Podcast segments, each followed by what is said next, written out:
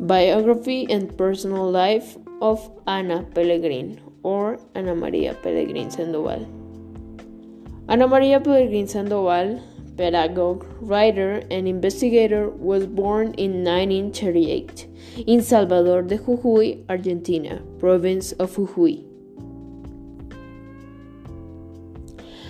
She was the daughter of Galician immigrants in Argentina. Although her childhood is not well known, it is known that she studied letters and philosophy in the National University of Cordoba. Shortly after, she moved to Spain in 1968 due to the harsh political situation that the country was undergoing since 1966 consequences of the Argentinian Revolution or Argentinian Junta that raised as a movement against Peronismo and communism. She constantly worried about the pedagogical renovation, so she wrote a plenty of texts for kids. She was also a pioneer in the revolution of pedagogical learning through reading.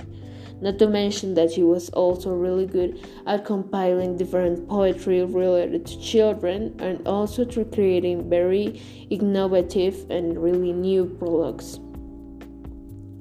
She died in 2008 Madrid, Spain. Some of her best works are Roots of Love, The Marvelous Flower, Musical Folklore for Children, and each one can attend to their play. This remarkably remind of her as an excellent compiler of children poetry and pedagogue in general. So I hope you really liked my podcast. Uh, this was a short introduction about what was the life of Ana Maria Pelegrin, and I hope you liked it. Uh, thank you very much.